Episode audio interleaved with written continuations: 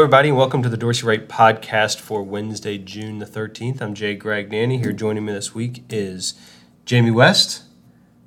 Hey, Jay. Welcome. Thank you. How's it going? Doing well. How are you? Uh, it is good. It's hard to believe. I, I said the date of June 13th, and I'm thinking, wow, we're, we're almost at the uh, halfway point for the whole year at uh, June 30th. Uh, many of you around the country are either uh, gearing up for or have already started uh, slipping into summer mode.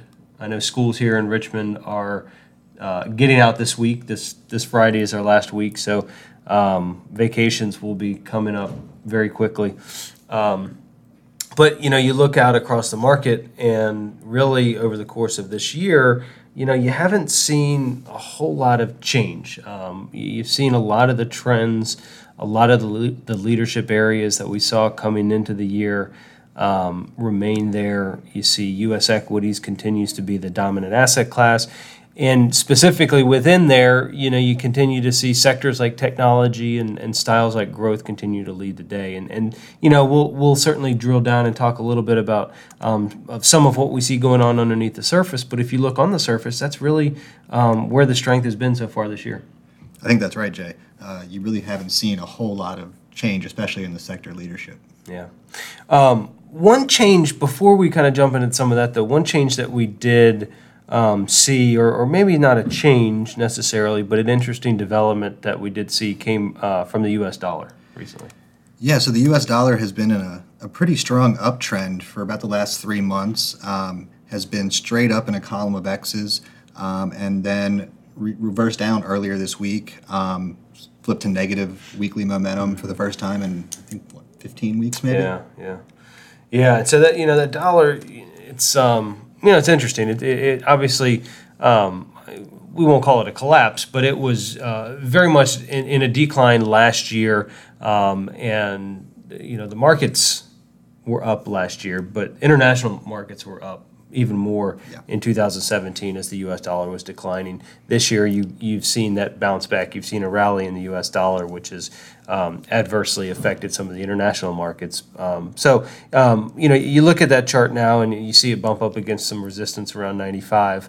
Um, long long term trend is is uh, is still down here, and that weekly momentum turning negative would at least indicate that the near term uh, bounce that we've seen over the past couple of months is is at least slowing, um, and, and if not coming to an end. But that's uh, you know a pretty interesting development that that we're seeing there within the U.S. dollar space.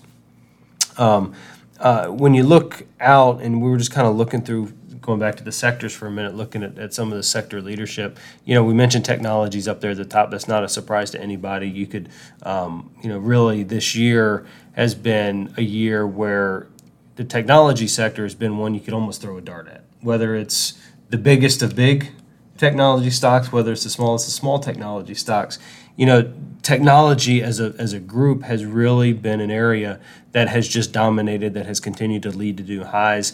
Um, the the technology heavy Nasdaq 100 index has just recently moved to new all-time highs ahead of some of the others. And so, you know, technology really has been that area where you could throw a dart and, and do well uh, within technology that is typical of leadership areas. Leadership areas, when you get a, a- sector like technology that's been the number one ranked sector for a long time, you know, you tend to see uh, not only good strength um, amongst the leaders there, but you also tend to see a lot of breadth amongst that sector as well.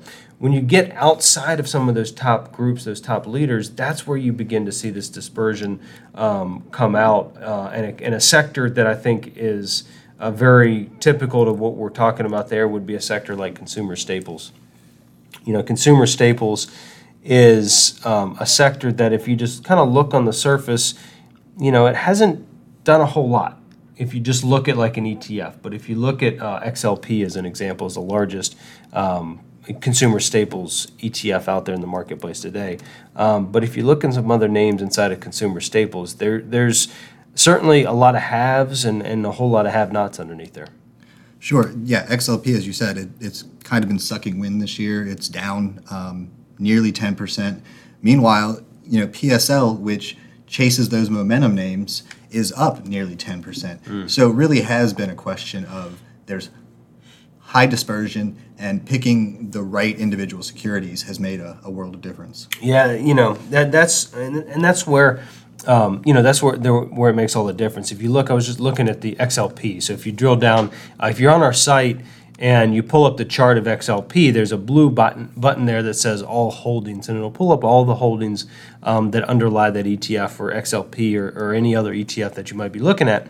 And to see underneath there, if you look at the top 10 holdings, now XLP is a cap weighted ETF. So, in other words, it's going to own the largest capitalization or the biggest companies in a bigger proportion inside of that index. Uh, contrast that to the PSL, Jamie, that you mentioned, and that's going to own um, stocks in there in a relative strength or momentum weighted fashion. So, PSL tends to be a little bit more equally weighted. It's not putting a whole bunch of weight in the biggest names just for sake of being big.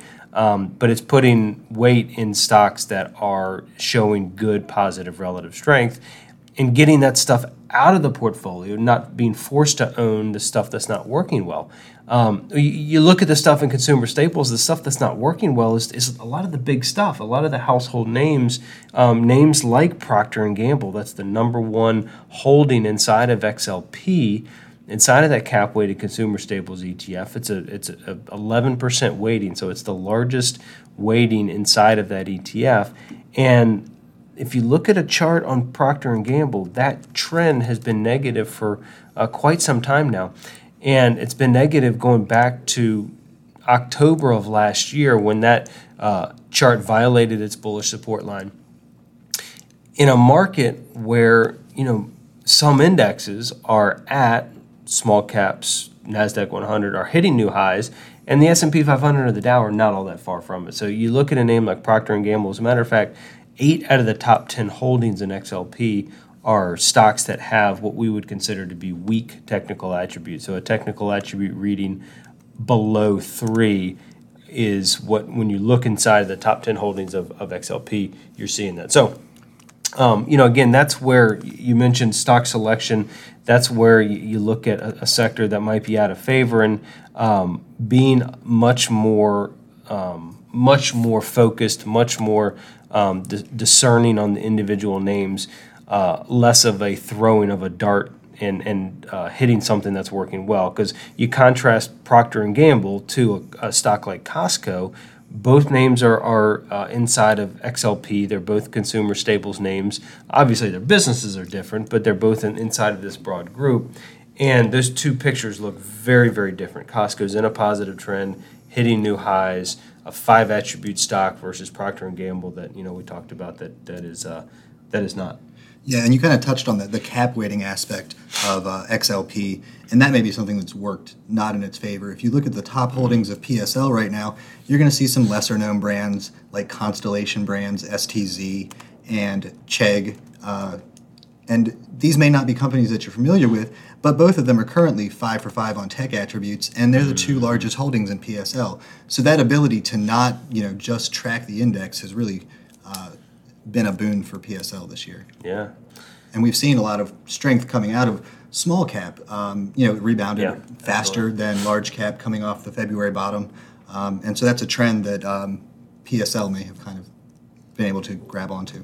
Yeah, you're, you're absolutely right. You know, PSL certainly has the ability to, to go down the cap spectrum a little bit and not just overweight the, the, the mega cap, especially – especially in that sector, large cap growth stuff has worked well, you know, in the technology. Large cap value stuff, though, um, has not. And, and, that's, you know, right now, especially in today's market, some of those large cap value names, they're, they're names that are uh, looked at, looked towards to provide some income in the portfolio.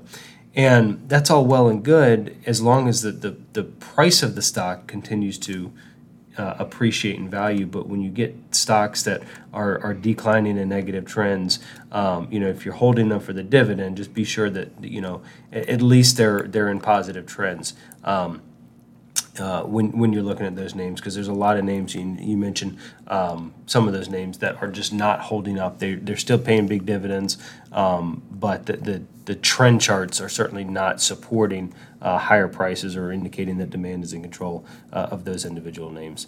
Um, so uh, you mentioned small caps. IJR uh, is pretty interesting. It's a you know S&P 600 index And IJR, eh, small caps in general have come back, have, have bounced back nicely, moved to new highs.